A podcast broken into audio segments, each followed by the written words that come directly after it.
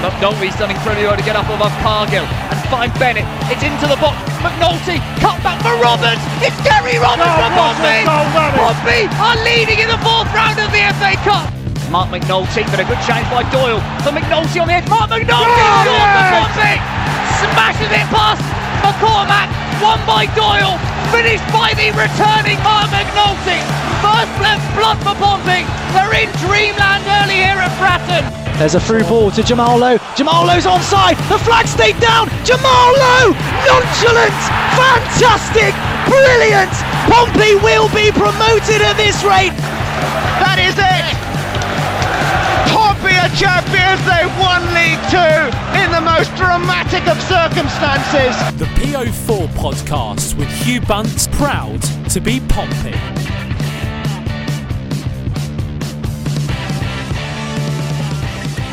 Hi, Pompey fans, and what's PO4 Podcast episode 156? Unbeaten in five, amazing squad. Is it too early to get really excited about the Blues? During the podcast today is Andy Mitchmore. How are you, Andy? Hello, Bunce. Lovely to be here. How you doing, mate? Yeah, good week for the Blues. Six week, uh, six points in the bag. Doesn't get much better. Um, nice to see you both. Two weeks consecutive. I mean, it's becoming a habit now. The season's going again. Um, how are you, my friend? Yeah, now the season's going, Andy. We've got the pleasure of welcoming you back to the podcast. He, he's one of those big game players. He doesn't play in pre-season. He, he only comes back. He doesn't need to train during the off season. He just turns up for the games, Prosinečki style, and just just blasts in, pulling a blinder. I like to think of myself as the Berbatov of the podcast, where I rock up. I don't run around. I do no research. I vaguely like. Well, I watch the games and then I just come up and say what I see and um, just slate other people in a slightly weird accent. That's um, my perception of Berbatov. Not he's Bulgarian, right? I don't think I've quite got that twinge. I don't think I'm. Is he Bulgarian? Fred's nodding. That's great news. See, Fred actually does research, which is why we actually ask him questions like that. But yeah, um, if I'm the very, very generously Berbatov of the pod, Hugh, what is uh, or who is is Fred? I mean, I, I was leading the Lee Brown of the podcast, but I feel like that's a little bit harsh, eh, Freddie? He, Uh, he, he, he insults people too many times for me. I only do it occasionally. Um, Who's got the strongest beard game that we know? I mean, there's quite a few now, to be fair, in the Pompey Eleven. Owen Dale's beard, it is Yeah. strong, isn't it? fairly on point, to be fair. What about Marlon Pack? He's got a good beard going on, Freddie. Yeah, but I, I wouldn't compare myself to him. He, he's top quality midfielder, consistent. I'm more of a wo- I'm more of a workhorse workhorse pod Uh, pod host. I think you'd um, you'd be well suited alongside each other in the centre of midfield, Fred. I guess a Louis Thompson, who's good and purely on hard work. I think, to be fair. This is a strong start to the podcast. I Like- think I think the listeners the listeners should write in saying which footballer they think Freddie's Pompey most player is all of us? personality match to. All right, I love that. Let's get cracking with what we're talking about. Freddie Webb, how are you, mate? Let's bring you in properly. Yeah, I'm not so bad, thank you. Yeah, uh, Tuesday night was amazing. Really enjoyed it. Atmosphere at Fratton Park was rocking. Nice to watch that game under the floodlights. Awesome to see you guys as well as well during it. And yeah, it was brilliant. I've had a decent week apart from work being, you know, Oh, Being Freddie work- hates the being news, busy. don't you, Fred? I don't hate it. It's just you really hate busy. working there, desperate for a new gig, um, sending the CV around as we speak. Is that right? Please, please put in any jobs that you think Freddie could do at PO4 Podcast, please. Oh, there's a lot Anyway. of feedback this week. He, he does. Which he does- footballer is Freddie most like? What job would Freddie be best suited to? This could be uh, interesting. Yeah. Okay, it's fair enough. Leave the man to it. He likes writing his Mason Mount articles. So, first of all, we're going to I didn't even review write the it either. That's fucking review the games against Cheltenham. Don't interrupt the introduction. Second of all, we're going to review the thumping, emphatic 4 1 win against Cambridge. And then we put a question out to you guys, and we said, How many points do you think Pompey should get after 10 games to keep them on track for a top six finish? And lots of you have messaged in. We really appreciate it. It makes the show. So keep them coming, guys. We really appreciate that. And then we speak to Max from the Gascast, who's been on the pod before, friend of the show, top podcaster, to talk about all the things you need to know about the game on Saturday against Bristol Rovers. Right, boys. Let's start with Cheltenham. It was one of those games that we were actually expecting a win against.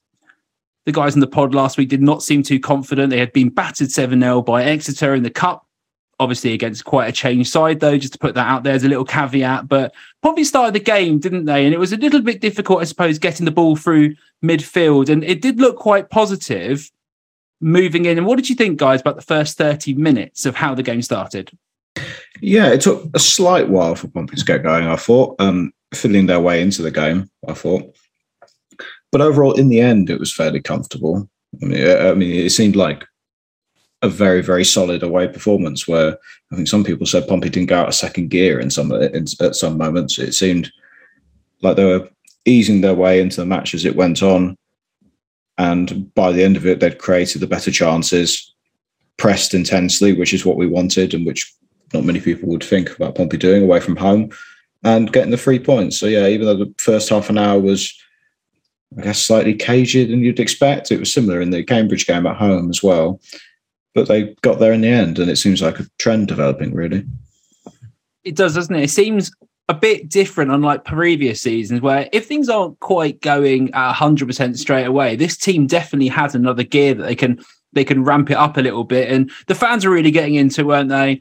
Obviously, it always helps having a scummer on their team with Daniel um, N'Lundulu. Let's get his name right, mm-hmm. ish. Anyway, getting a bit of a pelter from the from the Fratton faithful kicks the ball away, gets himself booked. Looks like he could even get sent off, to be honest, boys, during this game, but manages to escape that just about. But let's go on to the on to the first goal. Jacobs puts a corner into the box. He goes to the back post, which Morrison's not really picked up. You think the chance is gone. It sort of bobbles out to Reeco and he sort of fumbles it, but the ball comes back in. And Cheltenham really don't look assured, do they, from these sort of set piece deliveries? And it goes to exactly the same place that the that the corner went into, and Morrison heads it back across the goal, and there's Colby Bishop to stab it home.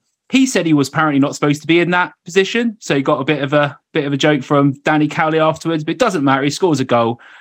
Andy Mitchell, well, Colby Bishop scoring again. The man can't stop, can he? Yeah, this is why uh, he's been on the pod so many times as a recommended signing on the transfer specials, isn't it, Vance? Um, yeah, hey. right place, hey, right place, right time. Yeah, it was. Um, I feel slightly sorry for Reeco Hackett that his uh, pretty abysmal touch in the build-up has now been watched by an extremely large audience, whereas if it had been sort of a, an attack that came to nothing, potentially would have only really be seen, been seen by the people at the game. But um, yeah, head of a touch from the lad. But um, yeah, that that ball to the far post and that knockback across the face of goal is a theme that again we've seen a couple of times successfully this week. And yeah, the Colby Bishop, the man's in the right place at the right time. We should all be wearing hats, really, shouldn't we? To celebrate. That would have been a nice theme. But um, you love to see it. Yeah, right place, right time. And to be honest with you, from that, other than sort of one let off just before half time, didn't really feel like we were in a huge amount of danger um, for me, which is yeah, nice not to be scared with a one goal lead, except for again that one one little squeaky bum time moment before half time. Yeah, and that's when um, Lindaloo goes through on goal, doesn't he? And you're thinking, oh, really, not him at all. And Guy Whittingham pointed out in the commentary that he, he decided to sort of pull the ball back onto his right foot. Obviously, he's not as confident hitting it on his left, and that gives Pompey a bit of time. Griffiths does well. He comes out, actually closes the space down where I thought, you know, gets a foot to it. The ball gets scrambled behind. And it's one of those things that Pompey really looked pretty assured, as you said, apart from that chance during the game. Cheltenham didn't really trouble us that much. And obviously, they had Alfie May up front, who's always a danger. But I thought the defense, Freddie, and someone asked me a question, and I'll try and look back over who it is, but Morrison hasn't necessarily got the, you know, the the attention drawn to him, but he's had pretty solid start, hasn't he, so far? And I think in his defence, he's looked pretty good for Pompey so far. Uh, defensively, he's been excellent. Um, arguably a man of the match performance in that game. Colby Bishop got the plaudits for the brace, obviously, and rightly so. But no, uh, Morrison, people had some doubts about him because of his age, being in his mid 30s, and then the comparison of, oh, we bought another player in their mid 30s. Is going to be another Shaun Williams? Is going to peter out? And so far, he hasn't. So defensively, always in the right right place, positionally, looks assured, wins those aerial duels incredibly well. Passing out, out, out of the penalty area, slightly slow, but not ridiculously slow. He doesn't look uncomfortable on the ball or anything. I wouldn't go that far. And he seemed to have slotted him well quite nicely on that side, him and Rafferty. Um, and it seems like the the back four has gotten used to each other quite quickly, which is very reassuring considering there's been well a fairly big change there. We've gone from a back three to a back four, and uh, half the personnel there are different. So he's played incredibly well. Um, arguably nailed down that first team spot. Even when Robertson comes back, I don't think he needs to replace him. I don't think. And yeah, doing very well. And uh, glad that some people are noticing the plaudits he's getting. It's hard to argue with conceding, what is it, one goal in four games or something overall. It's very tough to argue with that. And it's very difficult to to break that back four up or go to a back three. It's very difficult to come up come up with a good rationale for that. It's sort of the old adage, if it ain't broke, don't fix it. And it definitely ain't broke with one goal conceded in four games and, you know, unbeaten in the league so far. So yeah, I don't I mean, on that Robertson topic, I don't see how he can really walk back into the team. I mean, Morrison's looked good at the back, and you know, in the the Cheltenham game, you know, assisted a a goal going forward. So it's very difficult. Yeah, it was very, very good knockback by him. He was in the right place at the back post as well. Yeah, the same way that was it Raggett was in the the Cambridge game. Yeah, absolutely, absolutely. Must be a theme here. It's almost as if it's almost as if it's not coincidental. almost as if it's not coincidental. That is right, Andy Mitchell Moving on to the second goal, obviously Jacobs managed to win a penalty. He's, sort of worked along well. Do we think it was a pen first, Freddie Webb? Uh, yeah, trip fairly solid. It wasn't one of those where I don't think Jacobs went down easily. I don't think it was one of those where he saw the leg, ran into it, and fell over. It seemed fairly obvious by Ryan Jackson. He just committed, but Jacobs had beaten him. Fairly obvious pen, tucked away by Col- Colby Bishop. Lovely stuff. Yeah, and we saw the little hat celebration there, which I think was appreciated by the fans as well. He's he's loving life there as a Pompey player. Does the little magic hat celebration after scoring the goal. Massively like that. Yeah, there's not really too much to say. As you said, Pompey didn't really need to get out of out of second gear in this game. Tom Lowery came on at 70 minutes. He looked very assured on the ball as he has done so far for Pompey. Forgotten Pompey goals, actually. Little shout out, did a little video on him, worth watching that back as well. Just seeing how he moves the ball around nicely and picks up the tempo, and that led to him starting in the next game. Fred, do you have anything to talk about on the Cambridge game I haven't covered before I move it on? Uh, on the Cheltenham game, uh, on the Cheltenham a, game. A, a, couple, a couple of little bits and bobs, but I think we've summed it up fairly well. Um, the press in this game was much better overall. We said in the last couple of games the press, especially against Lincoln City, wasn't as intense as it has been. Wyscout has it of, as an average probably the 90 minutes of 5.89 passes allowed per defensive action. So very intense press there because of the low number. And the press was ramping up and the trend was going upwards before both goals as well. So it just shows that the press is getting those chances in those specific spots. One strange stat that I didn't like uh, Pompey only won 15% of their offensive duels. So the duels where they were in possession, which is very strange. They got knocked off the ball a fair bit because of that. Again, Fred, I always ask this question just for context what would be a normal or a a good statistic for that variable? Uh, I can give you an average of where it's been this season so far in all comps. That'd be grand. Yes, please. Uh, I will just look at that. So the average for all comps for offensive duels, like I said, essentially tackles and challenges where Pompey players are in possession. Their average this season has been 37.2%, so less than half in that regard. So they were knocked off the ball quite easily, surprisingly, but they still created their chances, pressured really well. So it seems like that wasn't as big of an issue. They won a lot of their duels aerially as well. They won a lot of headers, um, 45% of them. The average, because Andy's going to ask, I will quickly look. The average so far this season is 49.2%, and they had 46%. So roughly around there. And yeah, I think the, the only other thing to say is expected goals wise, 1.54 expected goals, with 1.19 of that being from Colby Bishop for the penalty and the strike where he moved across the box. Bishop doing really well, sc- scoring his goals from his chances that he's getting. And yeah, can't ask for more from that away performance. Um, I think uh, when I listened to D3, D4 podcast, which did a roundup of all the games, they, they deemed it as a classic, solid away performance. And I couldn't really disagree with them, really. Do we think Cheltenham are in trouble, lads? I predicted them to go down this season at the start of the year, and I'm going to stick by that by that prediction. You know, they lost a real top manager. He's gone off, and he's really done a lot better than some of their parts.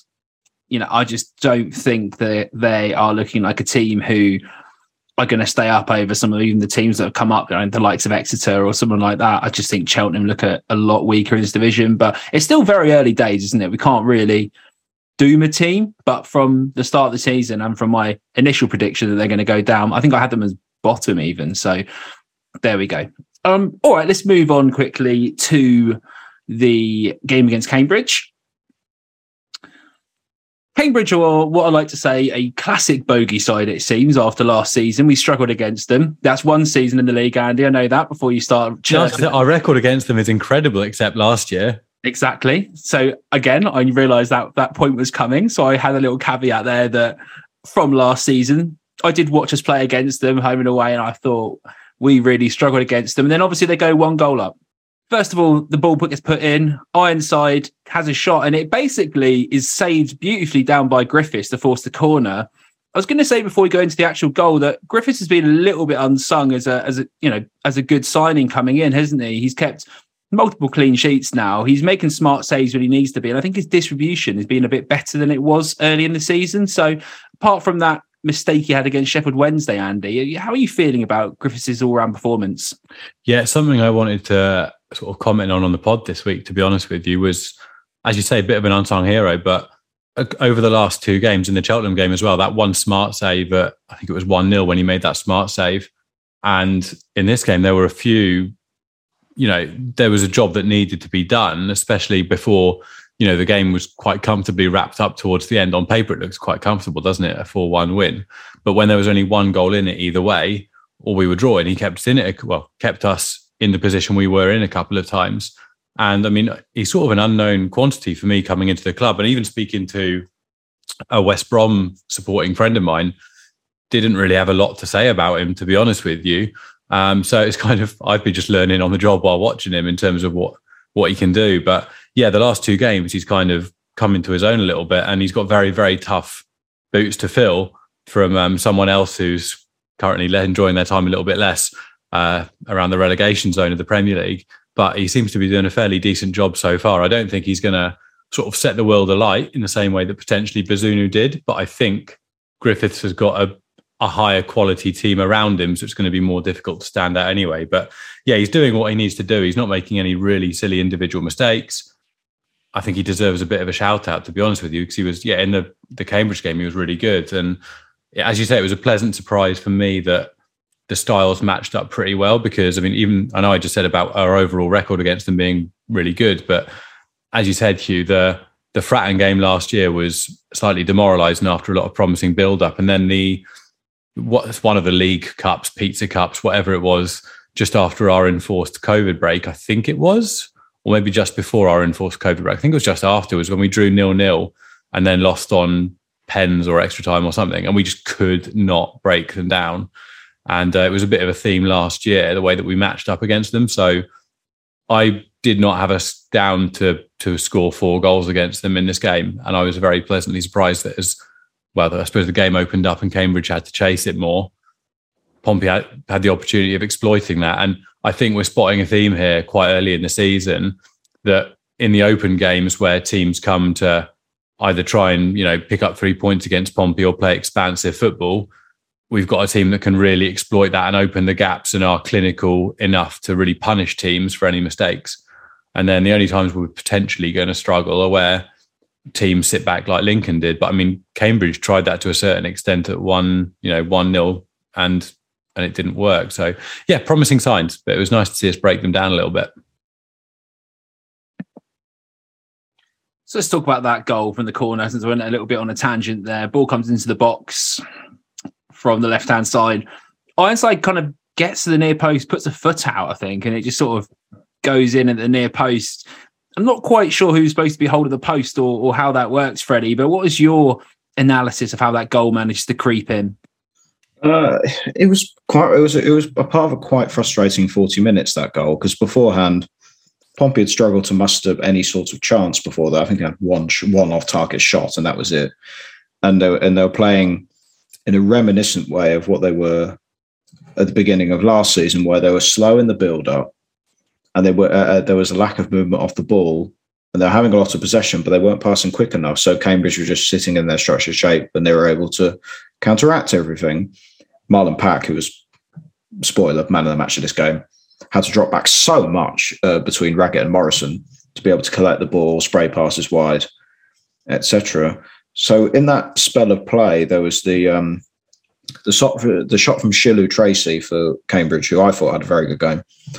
Closed down the centre half very well, dri- dribbled inside, got that chance, hit a shot straight at Griffiths. Then it was um, the very good save by Griffiths on Ironside, where it sort of went off Ironside's knee, and Griffiths just about managed to claw it out for a corner. I think if, if Ironside hit that flush, flush of his boot, it probably would have gone in. And then, yeah, from the corner, it was just a, a lack of basics, really. Maybe a bit of zonal marking going wrong. I believe it was Bishop from where I was standing, uh, who was next to him trying to mark and get across. But Ironside just went across the near, for the near post cross, got stuck his leg out 1 0, and that was that. Very frustrating. And it looks as if, like, oh, Pompey had had such a good away game, such a good away performance, and that, and then they were struggling a bit in the first half of a game where everybody was excited, everybody was there at Fratton Park. But then it turned over. It turned over with a lovely goal by Bishop at the end, and that set the tone. And then the second half, they were, they were imperious afterwards. Yeah, so let's talk about the goal back. And it, it was great to get that goal before half time. So we go in at 1 1 rather than a goal behind and then having to try and force the game. Some smart interchanges out of the box there from Curtis uh, and Bishop. And the ball gets put into the box for Raggett, who gets it back to Colby Bishop just to pop it in again. Sean Raggett doing a lot of good work there, isn't he, at the back post? You know, the man's here, there, and everywhere. But in this game, he had that quality sliding challenge I saw that was highlighted, and he looks solid. He manages to get the assists, but they know Colby Bishop's going to be sniffing around the box, don't they? In the, in those positions, and if they can get the ball to him, you know, it's quite likely he's going to score. Yeah, exactly that. He's getting into the dangerous positions, and it's nice to have a, a forward player where you would back him over the course of a season to score a shed ton of goals from those positions, which we probably haven't had since we first signed Brett Pitman. Don't know if that's a too big a shout. I can't think of anyone. I mean, obviously towards the end, Hirst was fairly clinical last year, but not same, not really the same level as you would hope Colby Bishop will be over the course of a season with a lot of attacking threat around him. I mean, yeah, the ball in was just beaut um, that Raggett knocked back across goal. And um, it's a great yeah, cross think, by Owen Dale, wasn't it? Great Sorry? cross.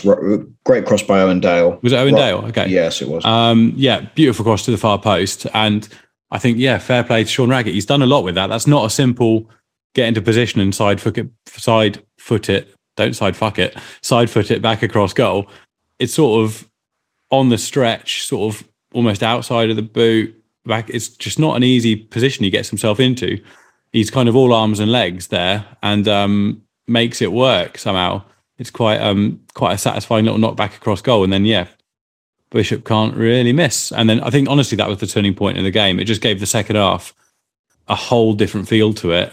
Pompey coming out on level terms with a bit of momentum, and I thought the I mean just to jump forward a couple of minutes. The start of the second half, Pompey started really quickly in sort of the 46th, 47th minute and again just set the tone and it just kind of changed the vibe of the entire environment compared to when they were a goal down. And um, yeah i think that that was sort of the three or four minutes that really won the game kind of because it was obviously the equalizer is important. And then suddenly cambridge were on the back foot from the word go in the second half and didn't ever really look like coming back from that. They were sort of a shadow of of what they were to start with and what we saw last season as soon as pompey got on top of them in the second half. The big changes for me were um, I mentioned earlier that the, the play in midfield was slow. The play in midfield was much quicker. Um, Pack and Lowery linked up superbly at several times. The defenders, uh, the fullbacks, sort of got their positions very right. So they were all, they always had an outball for the centre midfielders if the centre halves were um, marked, for example. And the general play, most, most of it on the floor, some of it direct, but the general play was very uh, very much quicker, and the press off the off the ball was quicker as well. There was more, there was more bite to it. Uh, I don't think Cambridge really adjusted to that very well. Um, they, they, were happy sitting in their shape in the first half, but they didn't they didn't deal with the change of tempo really at all. To be honest. Yeah, and I, I mean, Pack's different gravy, isn't he? It's lush to watch him play. What on earth is he doing like a- playing in League One? Well, yeah, I'm not complaining. It's just he's standing out a little bit from a very, very good team, to be honest with you, of the players around him, which is testament to how he's been. Um, sort of the, I guess the opposite side of that would be Cambridge keeper, who, again, I've always rated pretty highly and had a little bit of a mare. I think second and third goals, obviously the second one, he's he's dropped a, a free kick. The third one, I thought he should have saved as well, to be honest with you. Bit of a bit of a nightmare for him, which um, again, not going to complain because he's had some pretty good games against us last season, so was due a bit of a mare. Yeah, so we'll go on to those goals quickly. And I wanted to really sort of highlight Ronan Curtis in the second goal, but also the build up to the third goal as well. And Freddie touched on the press. And we'll talk about that in a second. But Tom Lowery puts the ball into the box for the second goal. It's a free kick in from the right hand side. As Andy mentioned, keeper sort of fumbles it, but sometimes it can be difficult to, to convert a goal when the keeper sort of comes for it and sort of fumbles it. You sort of lose your eye on the ball, but Rhoda manages to stab that one home puts Pompey ahead 2 1. You feel all the momentum is then with the Blues going forward. And then on the third goal, which I thought was more interesting, Fred, you talked about the press, and Ronan Curtis comes into the team, and, he is a player who likes to press from the front, isn't he? He presses high. The forward unit actually press high, but Ronan's the one who manages to turn the ball over really nicely then on the right hand side. The ball gets squared, Bishop's there. And then, as Andy says, the ball shot from Michael Jacobs from what, 12 yards around the penalty spot or whatever sort of goes underneath the keeper. I think he sort of guesses it's going one way and he, and he sort of misses it from that sense, but we're not complaining. 3 1 Pompey. Andy, what are you saying about Ronan's play and what he brings to the team? I think some people thought it was a little bit harsh. He got dropped for the last game against Cheltenham, but let's be honest, we've got such depth in squad, haven't we? But let us know what you think about Ronan. Yeah, exactly. I mean, it's you look at his record; it's very, very hard to disagree with it or to to really have too much of a negative opinion. Um, I think because you very rarely get games in the middle with him, it's it's normally either very noticeable, kind of almost runs the show, does something special, either cutting in or down the flank, that leads to sort of a goal chance creation or a goal. I'm sure if Freddie looked deeply enough, he could find the stats on that. But it tends to be either that or the complete other end of the spectrum where he kind of, you know, fades into obscurity a little bit. And um, I think because he has those games of extremes, it's really easy for some aspects of the fan base who either, you know, don't like the way he goes about his work or are looking for something to complain about because that's very fashionable in 2022. He's a very easy target for it. And yeah, it's slightly frustrating. I think, as you say, there there is squad depth there, and the fact that I mean, that was one of the goals last week where he saw. I think it was it was the first goal. I can't- Honestly, the games have already started blending into each other. We talked about it last week, where he won the ball from the high press and then rather than shooting, laid it across goal. And um, I think Bishop hit it into the far corner. Was it the Cardiff game? Wasn't it Piggott who's, who he, he sort of instead of shooting, he actually squared the ball? Yeah, squared it, and then it sort of went into the far Yeah, corner. the to Piggott, the keeper's Piggott right. side foot just outside the Yeah, outside so- the penalty area. having that aspect where he's not just sort of cutting inside and blindly shooting makes him a little bit more unpredictable on the left. And yeah, it's very difficult to. Well, it's difficult for us to say anything new about this, really. It's but it's very difficult to really over critique someone who has contributed so much over the last few seasons. Fair play, and Mm.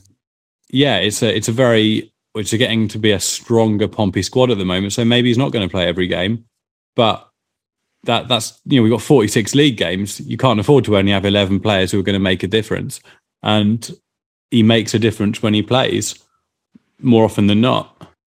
And Freddie, some you- some of the criticism at the game of Curtis was uh, some of his final ball, but the build up play, if that makes sense. So not right around the penalty area, but just before when he's in the space between the final third and the halfway line.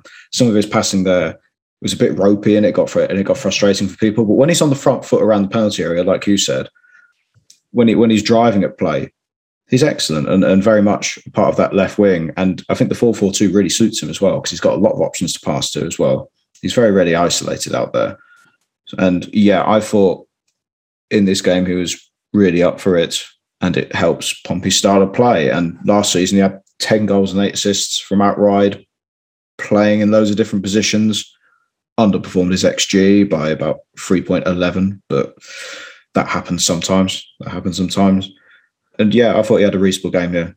A But reasonable how game. much how much of that pass completion being to, was the word you used ropey that people were using is because he's not going for the easy pass and just maintaining possession. How much of that is because he's actually trying to make passes that are going to make a difference on the odd on the off chance that they are successful? Uh, based on what I was watching, probably about two thirds of it. Some of his build up play was a bit slow, but then again, you could have said that about most of the midfield at times in that game before they were on top of Cambridge anyway. Some of that might be just preconceived conceptions of Curtis. Um, Hackett got a lot of stick from some people, some people in the um, in the stand, just about his general play and being slow and so on. But hey, he, he set up the Ogilvie goal with a lovely cross when he got the ball out wide and instead of hitting instead of hitting it with his right foot straight away, he did the usual, shifted it onto his left, and then put in the gorgeous cross. So, it, so it's not always about getting the ball into the box as quickly as you can. It's about making the most of the chance that you're given and putting in the best uh, the, the best cross that you can. Really. Yeah, and there was a lot of nice build up, wasn't there, for that fourth goal as well you know, the, the fans are olaying it, the little flick from Jacobs at the start, the ball gets moved around a lot. And this is the sort of play that you really want to go to Fratton Park and watch, isn't it? Pompey moving the ball side to side confidently, everyone sort of dropping in, moving in position. This must be music to Danny Cowley's ears, Andy, the, how the how the players in the second half came out and passed the ball around. And if you ever look at you know some basic stats here, Fred. But you know the fact that Pack and Lowery had sort of a ninety percent of Lowery and Pack had eighty seven percent pass completion during the game, just sort of just sort of showed that we were retaining possession at a level, really, I suppose. When they, they were also looking for smart passes forwards as well, not just a little side to side, not going anywhere. That just really shows how confident we are in the centre midfield. And is it going to be difficult, Andy Mitchell, for us to change that midfield, or can we just keep rotating it? Because the four players we've got in that centre spot are just really good. It's really important to get that early doors and get yourself sort of confident and up there in the table so you've got a position to maintain as the season progresses it's much easier to try and stay where you are in the table than it is to try and climb it while relying on other teams results around you dropping off a cliff so while is it's just massively a confidence game there's no reason to to change it up too much although i do realize that you know we've got a shed ton of, game, of games coming up. Um, and we're going to lose some. Well, we're going to lose Joe Morrell, for example, for the Qatar World Cup. So I'd potentially think that he'll come in for a few games before that to give the other players a rest who are going to be stepping into his shoes while he's away. But um, yeah, I think at the moment I'll stick with it as is, mate. But you're getting contributions from everyone. This is what's encouraging. It's like the players that aren't starting are actually also making contributions. You look at Jacobs in the last two games you know, won a penalty in the, the Cheltenham game and then scored in this one. Like, and he, he didn't start this second game, did he? He came on as a sub in the in the second half. So it's not even just the starting players that are doing bits. It's everyone's actually contributing, which is yeah, to, it's encouraging to to put it mildly. I think the five subs rule is going to really help Pompey this season. Now that we have some proper squad depth in this side, because when Morrell comes back, we've got five excellent options in centre midfield. I think in my opinion, at any rate. Three strikers who I'd all all back to contribute. I thought Dane Scarlett had a very good game. He got a round of applause as he was substituted off and and walked past the Fratton end, which I thought was great. He showed a lot of a lot of drive and uh, no fear to dribble and take on a defender, which was really nice. And it all seemed like a complete performance, which is building my confidence that this team might actually be able to go places by the end of the season. But there's it's, so many games. There's so it's the first time, really. It's the first time, really, that they've been tested. You know, a goal down at home against a team you were more expected to get a result against. That's that's the first time they've really been in that position, and like the resilience you see to come from a goal down against a team that were probably quite happy to sit back. Even at one all, Cambridge would have been quite happy to take that result because you know a point away against against Pompey is, is decent for most teams in the league.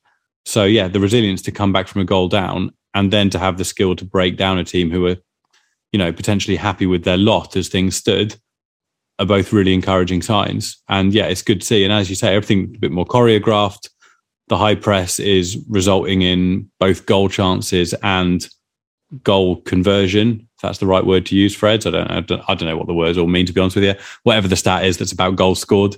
And yeah, it's it's painting a pretty picture so far. But I think I mean we'll look forward in a little bit. But this little run of games here, we we do need to be picking up wins because there are some very winnable games on paper, and then we're going to have a tough run. So I think these are important points for us to be getting in the bag, and and it is a very encouraging that they've started the season pretty quick. I mean, how you you can't really complain when uh, you know you're four games in and you're one of the the few unbeaten teams still in the league, even played to sorry played for one two drawn to. Pretty sweet start if we're honest, and the squad look happy. They're smiling while they're playing for the most part. I think as soon as Scarlett gets his first goal, he's going to be golden.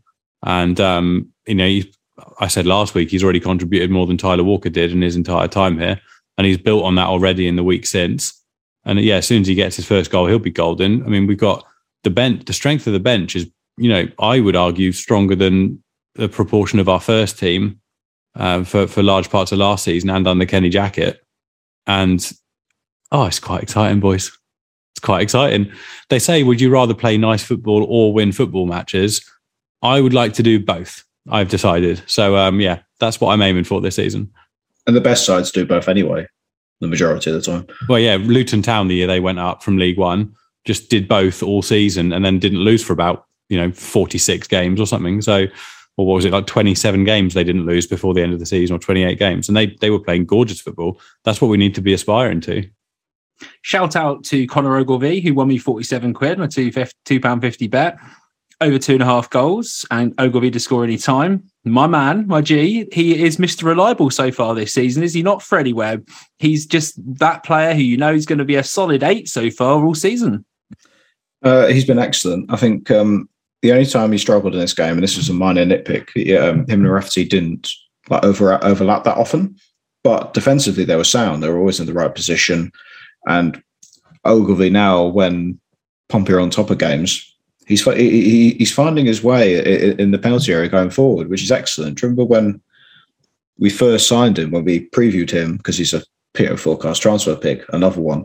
Um, many of us thought, oh, very very solid fullback defensively, can also play as a centre half, but going forward can be not the most progressive of fullbacks. But no, now he's now he's finding the space. He's got two goals this season it, it, was an excellent run at the back post, lovely cross from Hackett. And to segue this on, that that goal is my pick for Guess the XG, which which has got loads of traffic on Twitter before last week. So you have to keep doing this, Andy.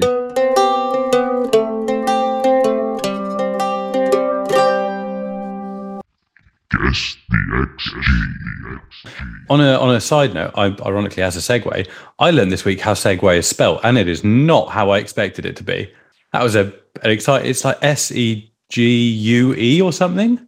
It's spelled like Segu rather than segue, which is like a segue is like the thing with wheels. But yeah, it blew my mind, Fred.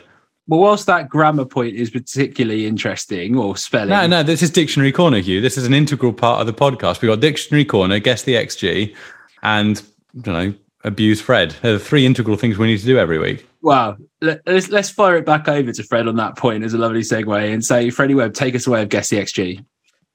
Right. So your Guess the XG this week is uh, guessing the expected goals, the quality of the chance of Con- Connor Ogilvie's volley, which made it 4 1 against Cambridge United. Interesting. Right. I went first last week, Bunce. So you're up, buddy. I'm going to go 0.45. I think that's high. Interesting. Uh, because it's on the volley, mm. I'll go 0.33, I think. I mean, I could just go 0.44, but that's kind of a dick move. So I'll go with uh, whatever I just said, 0.33. Is that what I said? That's right. I'll go with that. Fred's nodding enthusiastically, so I can only imagine I've got it dead on. Hugh Bunce takes 2 0 lead. In Unbelievable, Jeff. Unbelievable. Um, uh, uh, it's brilliant that I'm tracking the stats now for this season. It's going to be amazing. But yeah, the uh, the expected goals of Connor Ogilvie's volley, according to Wyscout, is 0.47. So Hugh was almost spot on. Almost spot on. I'm doing my, my cowboy celebration, shooting Andy with a little pistol right here now. What's the XG of a penalty? 0.76. Right. Okay. I just I'm not I'm not doing the weekly stats of bullshit rant. Everyone's bored of that, but they are. So gracious in defeat, Andy. I, I like that. Gracious in defeat. Mate. Right. If I was content, if I was content losing, then um, I don't even know. Wouldn't have got to where I am in life. So no, no, no. I'm um, I'm grumpy about it, and I'm I'm all right with that. I own it. He's definitely not content. I can see now. He's he's scratchy. He's Did you say that? Did you say it's definitely not consent? What did you say? Content, mate. This is this is not your personal life, mate. This is this is the- Whoa, that is a hell of an accusation. There's no way that can make the cut. Jesus. yeah, that's making the cut. I'm doing the editing. Bloody Right, let's hell, move mate. on. Let's move on to the next section. We put a question out to you guys, and thank you very much for everyone for messaging in. It really makes the show. We really appreciate it. Um, and yeah, let's just get cracking with it. We put the question out saying Pompey are still unbeaten this season after an emphatic 4 1 win over Cambridge. How many points would you be happy with after 10 games to remain on track for a top six finish? George Slatcher messages in and he says, Brilliant second half once again from the Portsmouth boys. But these first half performances are becoming a worry, in my opinion. Three games this season, we haven't been good enough in the first half. Wednesday, Lincoln and Cambridge. We need to play what we do in the second half in the first. Up the Pompey. Boys, are you concerned, Andy Mitchmore, by Pompey's slow starting game so far, or just are you just happy with how we are generally? Nah, for me, sample size is too small at the moment to make any big statements like that. That's that's my opinion. Um, everyone's entitled. Everyone's entitled to them. Opinions are like arseholes. Um, but I do think that the um, the sample size so far the four league games and one cup game is too small for that. Um, we can start halves well, as we've already said. The way we started the Cambridge second half was just like out of the starting blocks of the hundred meter sprint. So it's not as if they need time in every single half to warm up.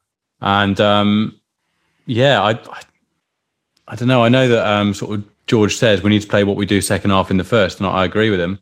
But I think yeah, I'm I'm not bothered at the moment, or not too worried at the moment. I think I don't want to sort. Of, well, I feel like I'd be finding complaints for the sake of complaints if I was moaning at this point in time. I when think we're if that, if, that, if that trend continues over 15, 20 Yeah. games, then I think it's an issue. I think less than that, Fred. I think I think if we're still saying it in five, six games time as we go into double figures, and it's becoming a theme that Pompey are having to fight back into games, I will completely echo that point, and I think it's spot on.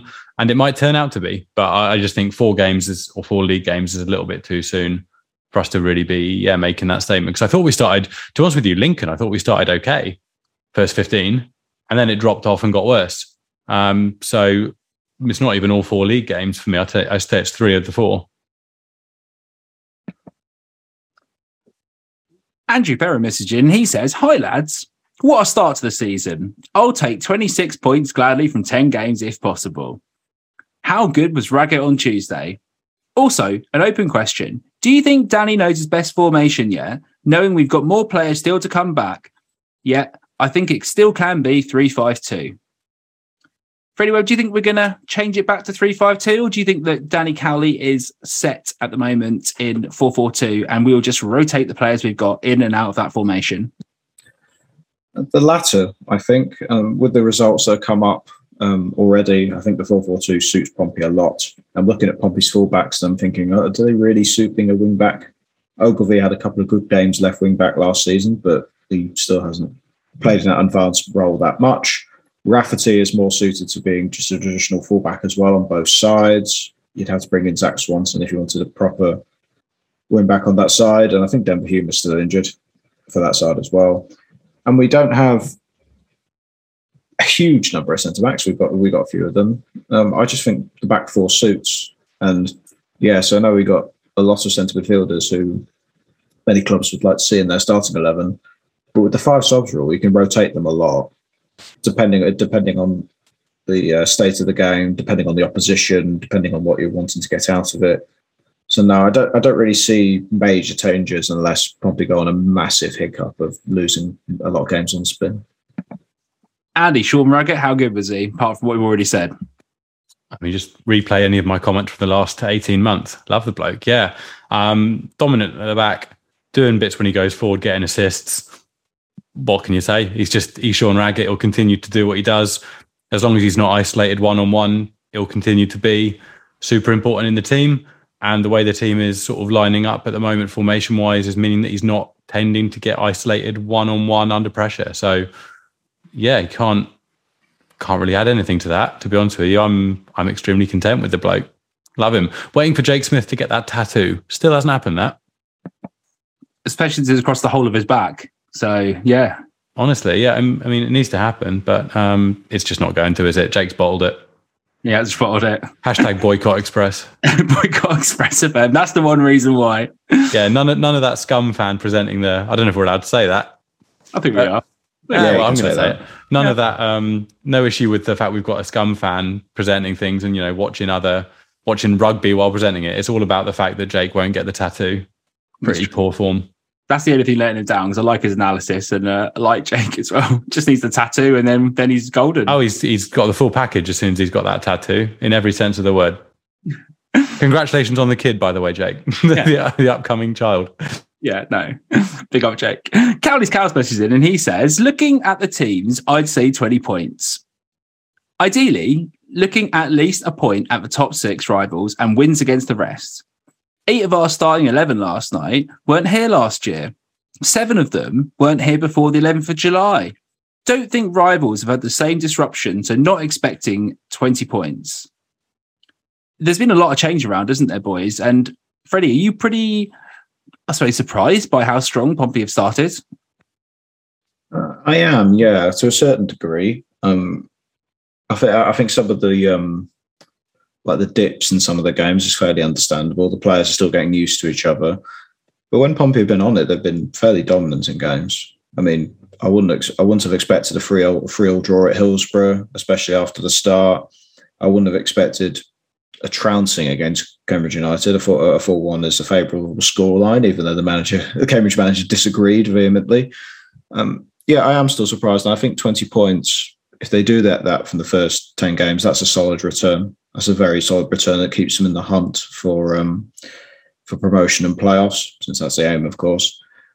And yeah, a, a lot of other promotion chasing teams got their business done early and, uh, and seem more settled. But um, especially with the, the liquid football we've been seeing at certain times, it seems like Pompey have got a higher seeding, seeding than we thought. Oh, I thought my mic wasn't working. Tom Bright messages in and he says, win your home games, draw your away games, gets you promotion. Spot on with eight from the first four, and I'll be very happy with 20 from the first 10. Absolutely delighted with anything over. Before we move on to the points, are we generally feeling that 20 would be a good a good amount for the for the 10? And he's I mean, doing some quick maths If over you there. extrapolate that out to the season, you're looking at what 40 games, 80 points. Um, which so yes, and then in the last six games, you're looking at two points a game. So that'd be what 92 points. Uh, I, I would probably take that. You know, 92 points. I'm I might just cautiously accept that if you offered that at the start of the season. Fred? Yeah, like I mentioned, I think 20 points is a realistic, realistic shout looking at the looking at the sides we're playing. And if you extrapolate over the season, roughly 92 points gets you in the playoffs. Um, even though last season it was very competitive at the top of that division, there was a massive gap between the haves and the have-nots. So yeah, some people might even think 20 points isn't enough, but um, we'll have to wait and see. We'll have to have a look and see how competitive the division is. Peter Ferger messages in and says 13 points from our next six games, which is 21 points in total after 10 games. Should be the minimal benchmark. He's gone through to say what games he thinks of which points. So he started off with Bristol Rovers, three points. Port Vale, three points. Peterborough United, zero points. Barnsley, one point. Burton, three points. Plymouth, three points. It's quite a big ask, isn't it? I, I do think that though that is possible for sure. But I don't think it is that. I don't think it's that. I think it's very possible. Oh, Um, I think it is, but I'm just looking at.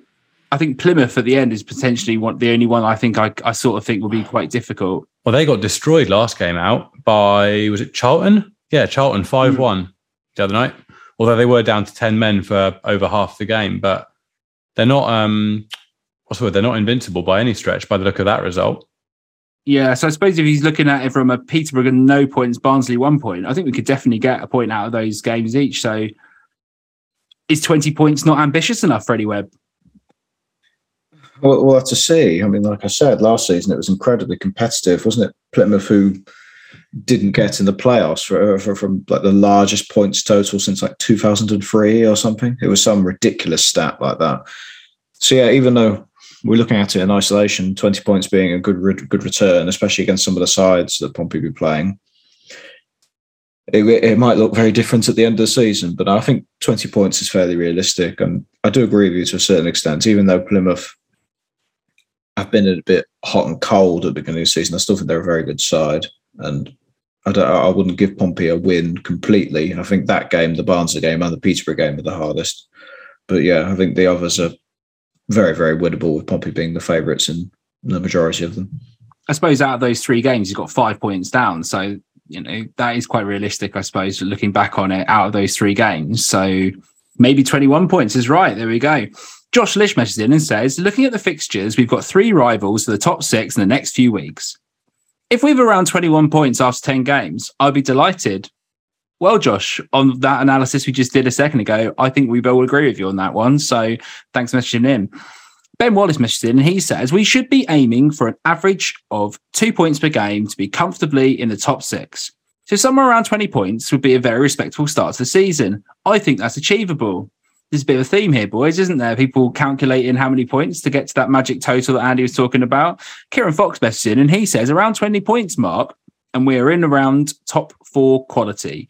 The movement shown in that game last night was something out of League Two title win. We're a pacey winger and a centre back if Mnoga goes out on loan as well, short of top two. I generally believe that after the performance. Lads, do we think we can get a top two finish? Freddie Webb said ninth. Is it is it time, Freddie, for you to change your, your change your prediction from ninth to second? I, know you're getting wildly carried away here. I think I changed it to eighth recently, I believe, but I can't really remember to be honest with you. Um, second is a massive ask. It's a massive ask. There are a lot of variables, but I do think they played exceptionally well against Cambridge, and some of the football was on another planet compared to um, what last season brought up. It seems like the squad and the tactical style are very much coming together. We so we sort of moved on a phase. We've gone from the um, from like the rebuild or the retool phase to the actual phase of being a competitive playoff side now, which is very encouraging. Um, it sounds like I was being exceptionally cynical before before the start of the season, which is fair enough. Which is fair enough. But yeah, I, I do think it would take an awful lot for me to predict a top two finish. I wouldn't go that far, but I know it's the first four games, five in all comps. It looks like playoffs could be possible, looking at all the performances put together. Andy, are we a pacey winger and a centre back away from a top two finish? Do you, do you think that we are missing another winger and a centre back? No. No, I do not. Um, I think the squad is likely. I, I'm not sure the squad is likely complete because I think we're likely to lose Freeman and Tunnicliffe before the window closes, which suggests both, both of them have had bids over the past week and a half. Um, but I think players are likely to come in, but I don't think they're going to be players coming into the first team. I think it's going to be more squad players, sort of almost equivalent players to, to Freeman and Tunnicliffe, as far as I could tell. Uh, or would would think so. No, I don't. I don't think we are a winger and a centre back away from the top two. I don't know exactly what we are away from the top two, but um, I'm I think that's a little bit optimistic at the moment. I'm I'd stick with my playoffs. I think I went sixth um, for this year, and I would I stand by that at the moment. I'm not fickle enough. You know, football's a a game is again to quote Freddie Flintoff, it's got a funny way of biting you up the arse. Um, although he was talking about a different sport, but sport does have that tendency. So I wouldn't want to change my um, my season prediction based off yeah two games, but I'll stick with sixth. Sean messaged in and says, I think 13 from the next six is a fair return. Three hard games, but two of those at home in Posh and Argyle. But I see us going win win, draw loss, win win, if we can gradually improve our performances. Just how do we manage to sign Tom Lowery? He was quality versus Cambridge. I mean, we definitely spoiled for riches when we brought Tom Lowery in. I think everyone who listens to the podcast knows how excited we were to get Tom Lowery. We've been going on about him for years. And you can just see that added element of class he's got on the ball and combine that with Marlon Pack, Joe Morrell, and then you bring in, you know, you've got other players just around the squad. He's literally he's class, isn't he, so far, boys? Do you don't want to get too excited, but at the same time, it's just great to watch players that I thought probably Tom Lowery could have even gone to a championship club.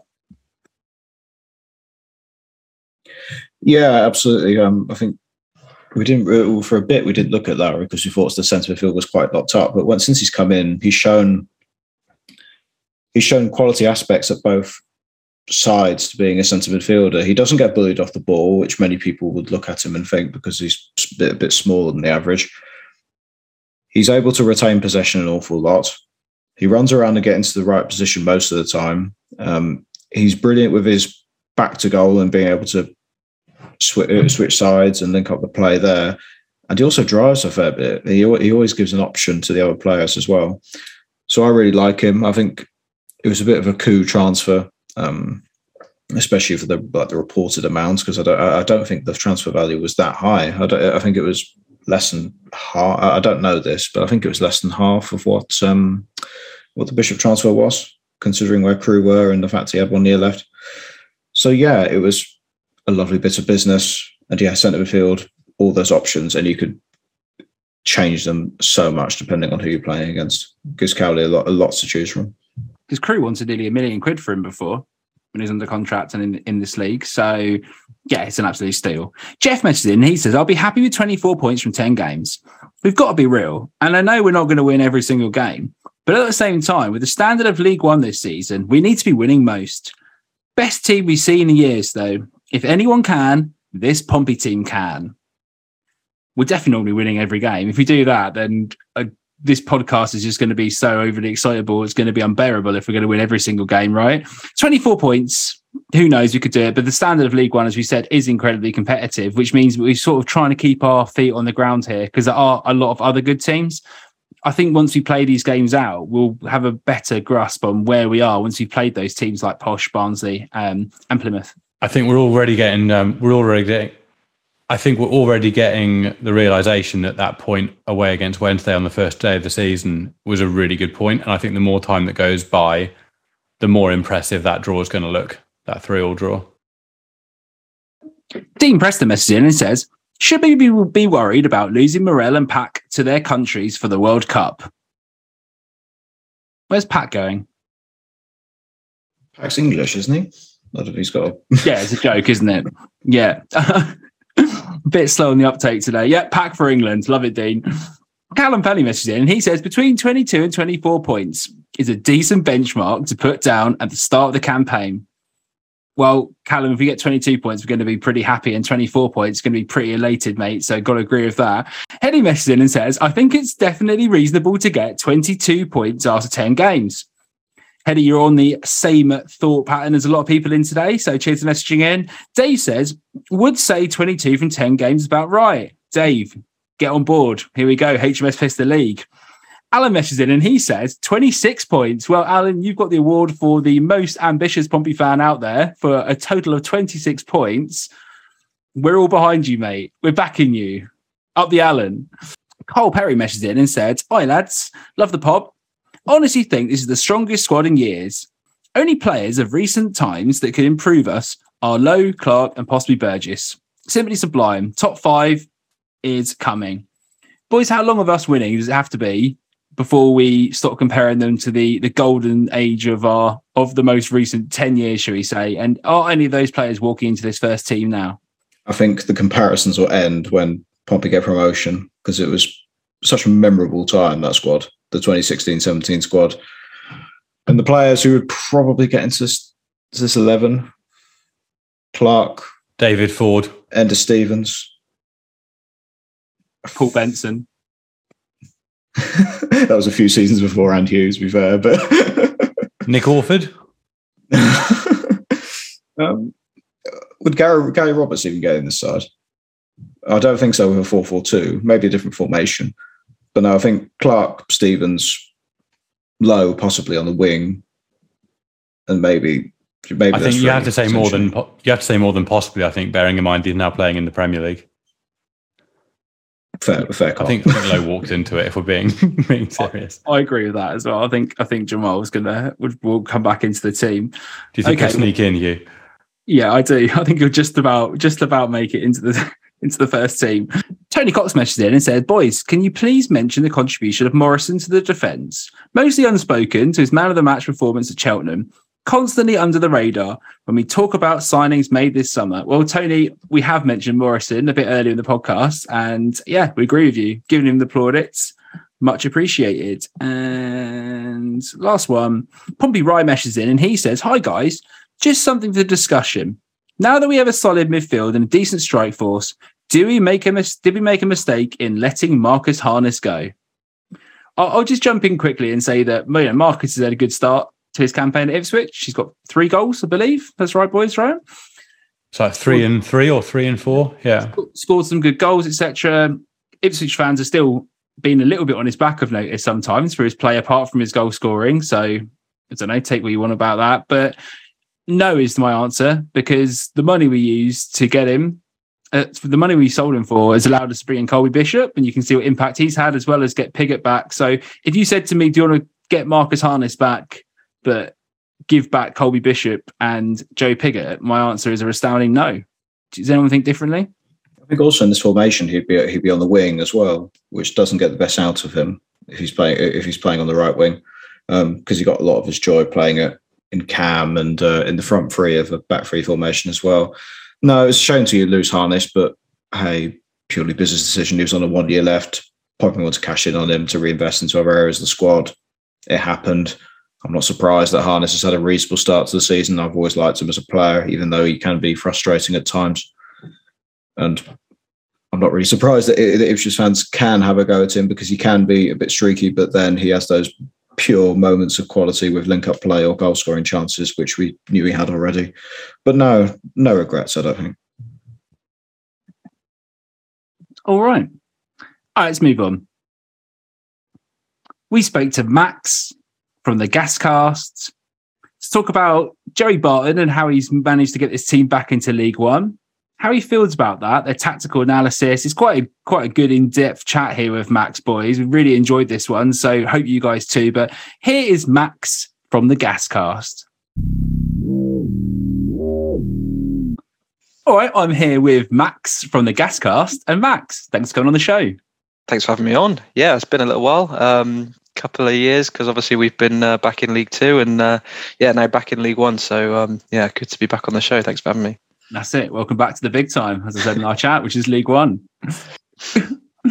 Bristol Rovers. So you guys got promoted in the most sort of I don't know random emphatic way, didn't you? Really last season, it was one of those things at the end of the season looking at the squad, I thought you do fairly well this season. I, I, quite like some of the the additions you made to this made to the team. You got Gibbons in from Port Vale. I thought was a very good player.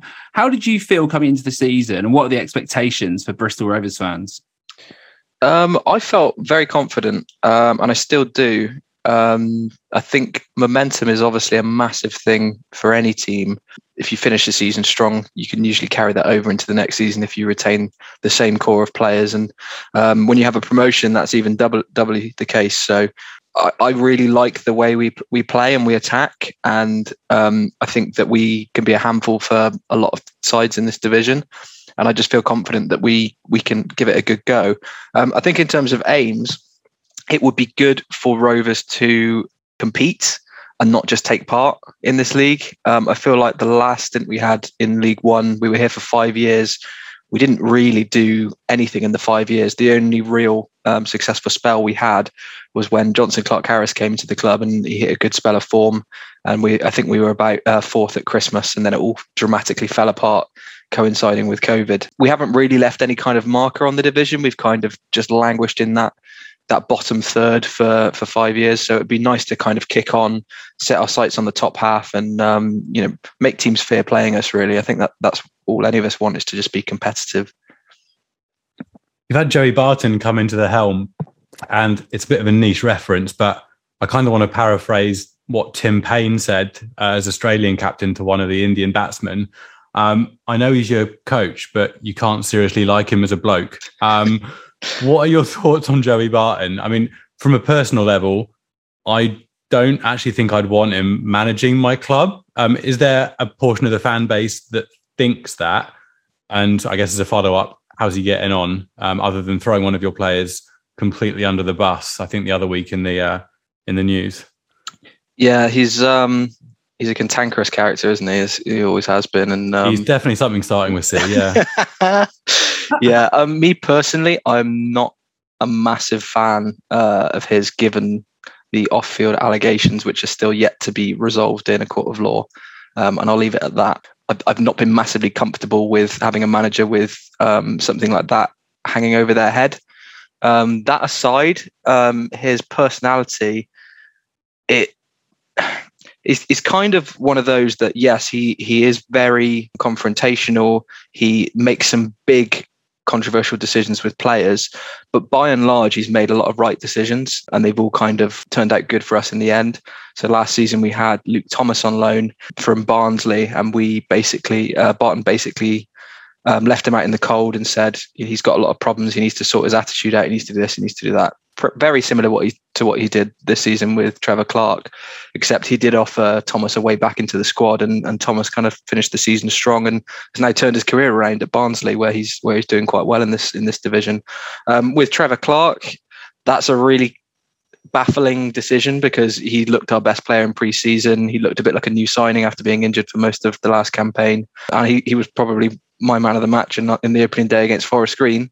So for Barton to come out post match and say he, he was not happy with his performance and he's not going to play for the club again was there's obviously something going on which we all, we all don't know about. And usually I would if, if, if I didn't know Barton and have a bit of trust in Barton as a manager at the football club, I would probably be siding with the player. But I am going to lean with, with Joe Barton on this one because the work he's done on an individual basis and the rate at which he's improved players at the club and brought in the right characters, I, I kind of have to just trust what he says. He's even held his hands up and said, "Look, I've got the Trevor Clarke situation wrong. I, I, I gave him a contract extension when I shouldn't have." So he's kind of taken ownership of it. But yeah, the way he goes about it isn't always the most delicate. Let's say.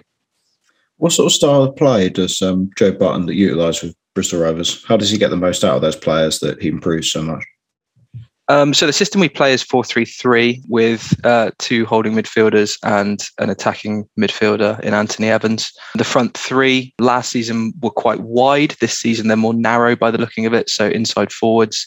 Um, but there is a, a, definite emphasis on high press. Um, basically League Two, we we loved to press high, force that ball into the midfield where Paul Coutts and Sam Finley would just mop up all day in that league, and then we could just build our attacks, make it very difficult for opposition to do anything other than play it long, and, and we just basically control games by not giving the opposition any any good possession in, in any decent areas. So it's been a bit of a transition into the new league, and we got we tried to do it against Barnsley last night and got hammered. Uh, they completely outclassed us uh, at our own game. So we do need to maybe look at our system and, and maybe adjust it for for the stronger sides. But the emphasis is definitely on high pressing, very physical, but also when we have the ball, um, some really attractive free flowing play with um, quick attacking transition. Definitely seems to be the emphasis is, is attacking with with pace and trying to catch teams, not necessarily on the break, but maybe when they're out of shape, just hit them hit them when they're disorganized. Seems to be kind of the, the primary focus for for Barton's uh, Barton's side.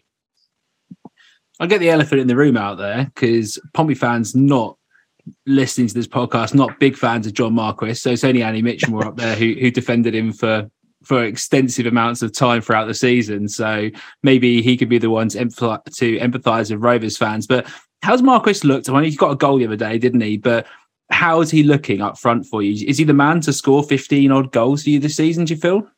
I don't think he is, no.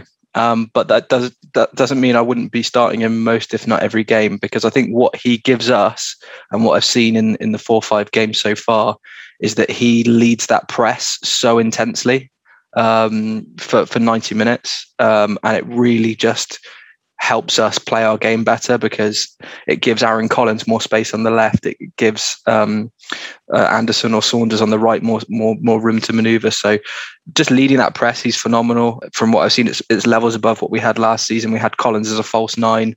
He didn't like to press too high because he kind of liked to sit in the hole a little bit. But um, it, it's good to see Marquis being a bit more physical and getting in the defenders' faces and, and trying to force mistakes. Um, his goal last week was good. He should have got another one last night, but the goalkeeper pulled off a great save.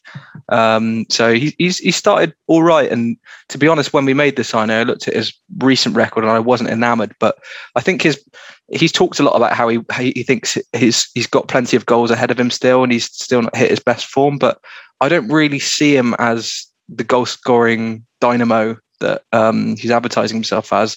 I see him as a very useful and effective, experienced head who can lead that press, get eight, nine, between eight and 12 goals, maybe, and then hopefully with his play, create between 12 and 15 for the other forwards. So, yeah, I, I quite like him, but um, it's a long season, so we'll see how he does.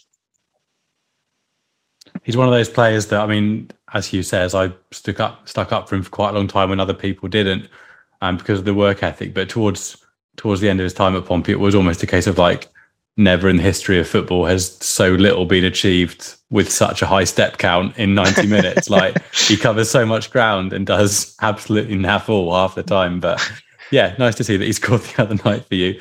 Um, um, sorry, just to no, jump in, that. please do. He's also um, he's also dropped into the attacking midfield a few times as well later on in games, and then he's linking up the play quite nicely there. Um, so when Evans comes off, he'll he'll drop into the number ten position in the hole, and then Collins will go up front, and he, will play some nice passes, and he links things up quite nicely. So that's been a surprise. I absolutely did not expect that to be um, him to be deployed in that role, but um, yeah, he's almost at times is a false nine as well. So he's looking a little bit versatile. And that, like I said, I, I, didn't expect that of Marquis, but we'll see how that develops as well.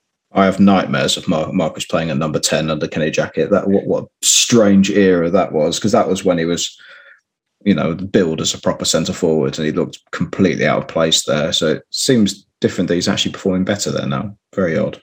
It's adapted a bit, Fred, clearly. Um, so, Max, your your last game out was, as you said, you kind of got, in your words, I think it was outclassed by Barnsley. Um, what did they do so well that Pompey would need to do on Saturday to get a similar result against you? I'm not really sure. I feel like we um, we had a bad day and they had a very good day, and when those two things happen at the same time, um, it can spell disaster. And I think they got two fortunate goals to say the least. If you watch them back, the first one is Devante Cole gets pretty much to the byline, tries to cross it back across the face of goal, but scuffs it and it actually goes in at the near post past Belshaw and goes in. Um, the second goal, we sit too deep. They've got the ball 30 yards. The player, midfielder, has a shot, takes a massive deflection off someone's back and curls in. So in 13 minutes, we're 2 0 down from two very unfortunate goals but two fully deserved goals because they also missed some absolute sitters that we just afforded them too much space. Um, I think Pompey, I, I, don't really know why it went so wrong against Barnsley because we're usually quite good at dealing with with a high press. It's just that we seem to make a lot of mistakes. The rain was coming down torrentially. Our ball control was awful. It was like for us, the ball was like a, a, bar of soap. We literally could not keep hold of it. But for them, it was like glue. It was just sticking to their feet. They're playing lovely, slick football, um, and we just couldn't deal with the conditions, the pressing.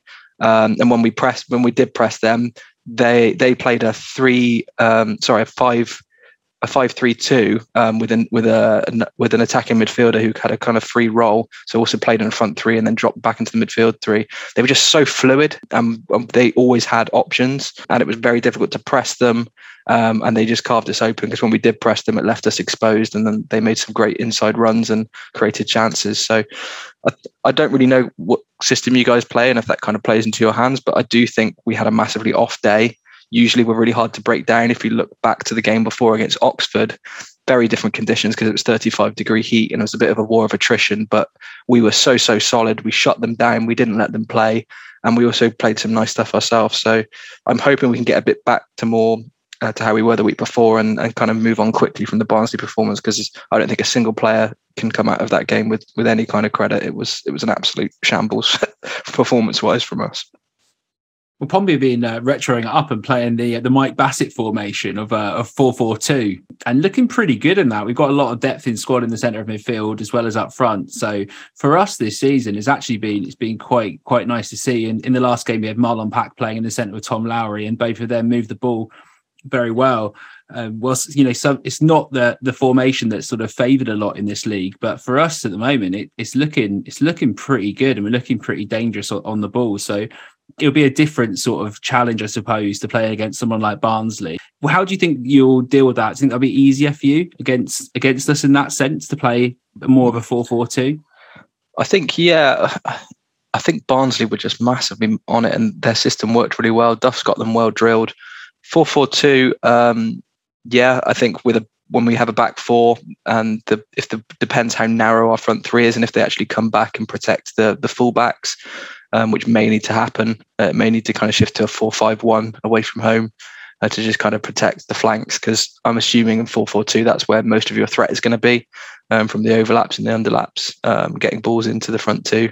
But I I, our back line is pretty solid. We've got a lot of height, well, not a lot of height, but a lot of um, really good positioning there with Connolly and Luca Hoole, two very young centre backs, 19 and 20, but very, very good prospects. Their positioning is great.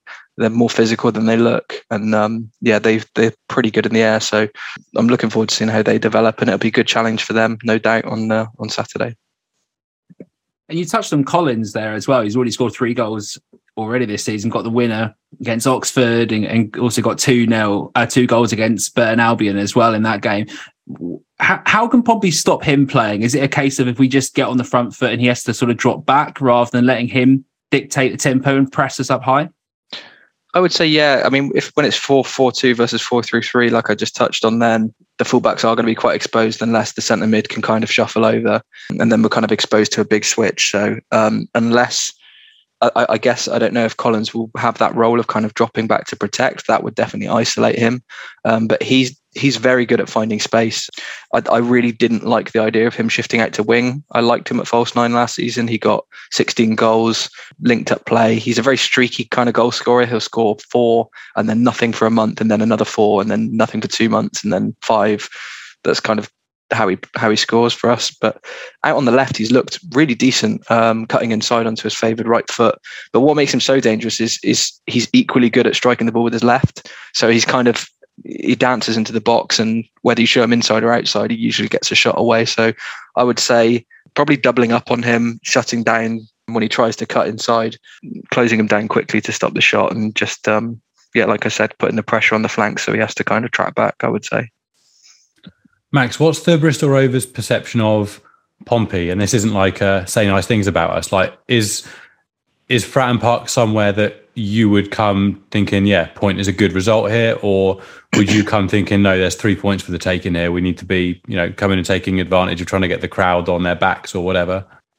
Definitely a point's a good result. Um, I can't remember the last time we won at Fratton Park. Um, I think we came pretty close a few years back with and then Jonson Clarke-Harris missed a penalty, I believe, and we ended up drawing the match. But um, yeah, I would I would definitely take a point. I I think it's a tough place to go. You guys have, have always been that one of the heavy hitters in terms of strong squads uh, in the league um, compared to the rest of the league.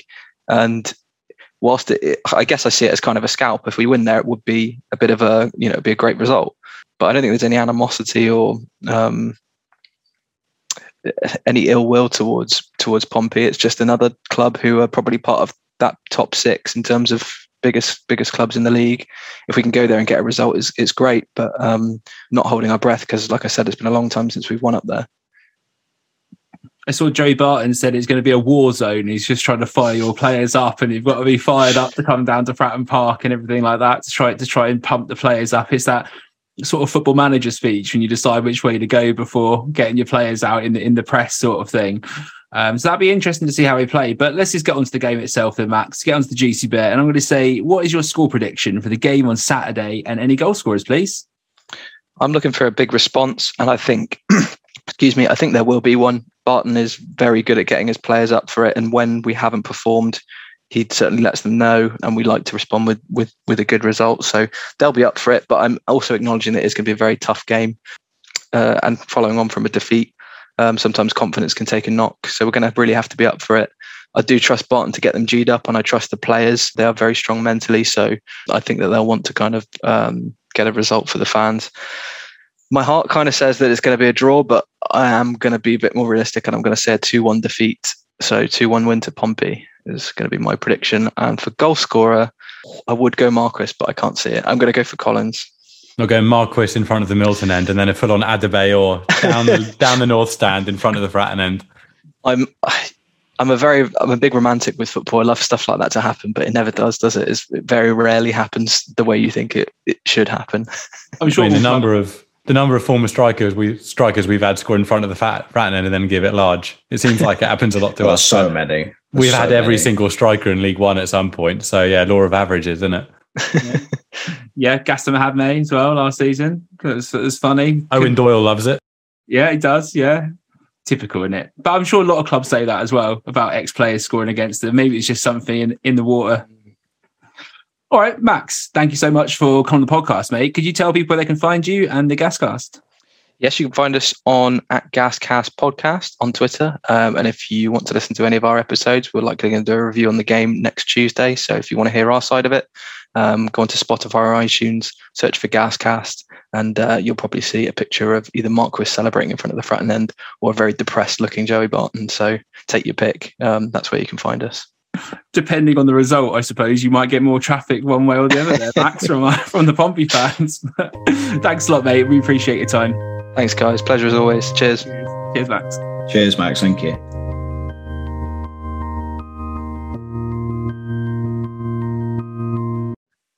Thanks, Max, for coming on the show.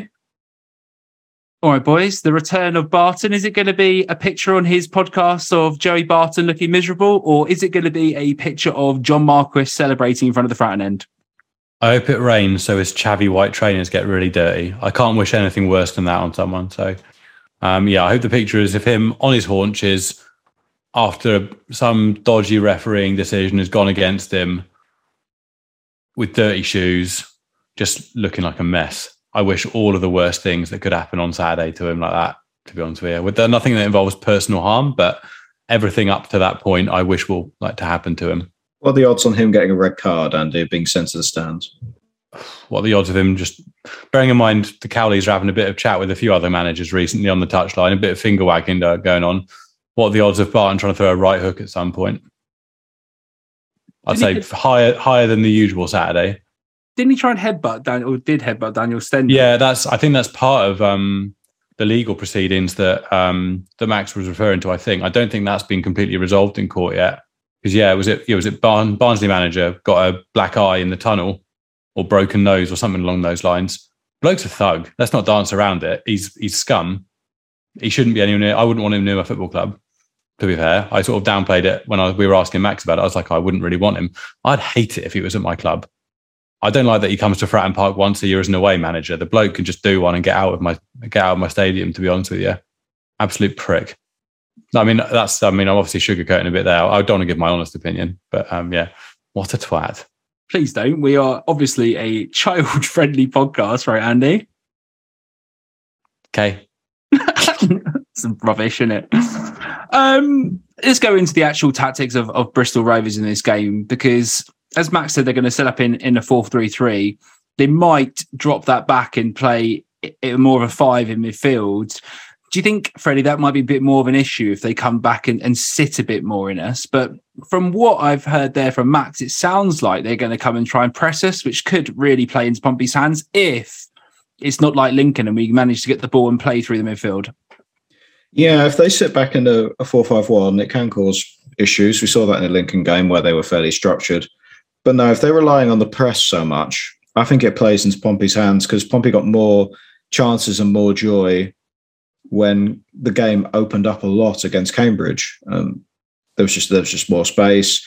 There was more rhythm in the passing, more rhythm in the movement off the ball.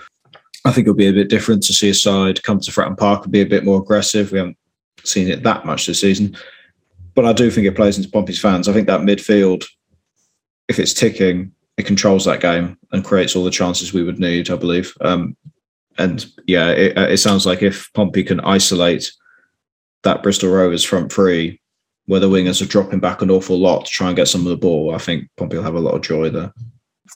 not really sure. I have to say we really covered that pretty well with Max, didn't we? In in the in the preview there. So I don't want to dive any more into the into Rovers tactics because Max actually actually really covered that. But from a Pompey perspective, boys, are you expecting Danny Cowley to make any serious changes to the squad that won against Cambridge, Andy? Do you expect him to rotate again to keep this squad fresh and then bring players back on? So I'm going to start with the centre of midfield. Do you feel that Pack and Lowery start again in the middle for Pompey? Yeah, I think you can't drop either of them. I, I, but I think we're too early in the season to be too concerned about squad rotation. Assuming Lowery came in match fit, which if he's done a full preseason, I'm assuming he is. There's no there's no reason to drop either of them. They've both performed. They've both. I mean, Pack's games speak for themselves, and Lowery has directly assisted goals and just looked really comfortable and confident on the ball. There's no reason to to rotate for me that part of them that part of the midfield. And Freddie, do you think Scarlett gets another start up front, or do you think he sort of maybe tinkers that and brings in Joe Pigott to play alongside Colby Bishop? I think Scarlett would um, suit the game against Bristol Rovers. Um, even though he didn't score in the Cambridge game, like I said earlier, he had a lot of drive, a lot of aggression whenever he got on the ball. His movement um, running into the channels was really good as well. So I think he'll start with Scarlett, and then if he wants to um, have more of a hold, if for example they're vulnerable from uh, direct passes, I think Pigott will come on usually on the 60th minute. And yeah, there there are so many options with the five subs rule. I think to a certain extent it matters less who starts as long as the subs are utilised very well. Yeah, and the same question there to you, Freddie, about Ronan Curtis, Michael Jacobs. Again, do you think it matters who starts in in that sense? I mean, of course it matters, but do you think it, it gets changed up as well there? Curtis had a really good game, had an exceptional game eh, eh, against Cambridge United. I think considering that, I think Curtis should probably start on the wing and on left wing with Dale on the right wing, and then Hackett as Jacobs as uh, options on the bench. Both of them contributed significantly when they came on with a goal and an assist respectively. Yeah, don't don't fix what's broken. Stick with the same eleven. I think it suits the opposition we're playing as well. So I don't think there's real any need to change it, to be honest. All right, boys, let's round this off. We've done quite a lot already in this recording. So I want to know, Andy Mitchamore, your score prediction for the game on Saturday against Bristol Rovers and any goal scorers, please. I'll go 3 0 Pompey. I will go Lowery, Bishop, and Scarlett. And we will all just drink in Joey Barton's tears on the way home. Although, having said that, I can't go because of the train strikes. So I'll be drinking in his tears from a small distance away. yeah, I'm going to drive down. So it's going to be one of the rare occasions I'll be entering Fratton Park without drinking. Hey, if you want to pop in via Oxford, it's only a slight detour from where you're at, just like, you know, 100 miles north and then back down again. You're very welcome to. Hmm. I'll, I'll consider that. No, I'm not doing it. I, am I'm, I'm rubbish at getting up early as it goes, Andy. Where's so. the podcast unity, bruh? If you want to So get, what, what, what is a 200 mile round trip? I, I need to be taken home again afterwards, by the way. What's 400 miles between friends on a Saturday? have you heard of this great service called a coach? God, I don't get those. no, that's a, that's a joke. I get one to London like every two weeks. Um, no, I don't. I don't fancy that. Not a real fan, mate. At, don't at me. Not a real fan. I don't fancy the coach down. To be honest with you. Coach lovers around the country are now going to be angry with you, mate. I mean, yeah, we've just lost a significant number of our listeners who are part of the Portsmouth coach fans group. Um, what's was it Blue Star or something? Yeah, we've we've lost our Blue Star representation. Megabus, I thought would be more you, Andy. You Yeah, know. we're not getting them as a sponsor, are we? That, that No. potential Luckett sponsor's gone down the drain, hasn't it? Un- unbelievable. Yeah, we'll have to find something other than a coach to sponsor the podcast. That's coaching out, gambling out. What have we got left, boys? Still, still hoping for staggering a good brewery, to be honest. Big up. You never know. We can live. We can live in a live and dream, Freddie, can't we? You know, five percent off a pint for every time we mention them on the podcast. you message them anyway. Mention them anyway. So uh, give us five percent off, boys. Come on, come on, boys. Freddie, what's your score prediction?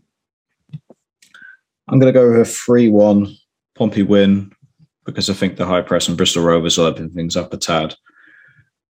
I have to go with the ex player scoring. Um, John Marquis doing his best things, Vince McMahon impersonation in front of the Fratton end.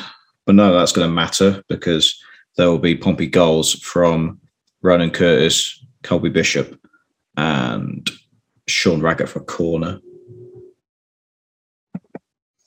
Well, I'm going to go for a 2 0 Pompey win. I'm going to go with Bishop and Curtis. And I'll be honest, boys, Marcus isn't scoring against us. He's a waste man. We all know he's not got any talent. It's, it's not going to happen. And just because I'm sat here with my microphone saying that now, if it does happen, please don't at me about it. We'll, we'll clip But- that bit, shall we? No, that's it. John Marcus is never scoring at Fratton Park ever. That's it. Completely. I don't care if all the other Pompey players have come down and scored against us, we mentioned earlier on. John Marcus is never finding the back of the net at Fratton Park. Ever. Annie Mitchmore. It's been great having you on the podcast. Cheers, fella. Yeah, good to get back into the rhythm of it. Nice to be here. Lovely to see your face, as always, pal. And Freddie Webb, always a dream, mate. Thanks, guys. Lovely to chat to you both, as always. And yeah, looking forward to uh, some more Pompey games and Barnsley's way as well. Lovely stuff. Yep, can't wait for that. But until next time, play up Pompey. You have been listening to the PO4 Podcast for Pompey News Now, available on SoundCloud, Spotify, and Apple Podcasts. Follow PO4 Podcast and Pompey News Now on Twitter for more information. And there is the full time whistle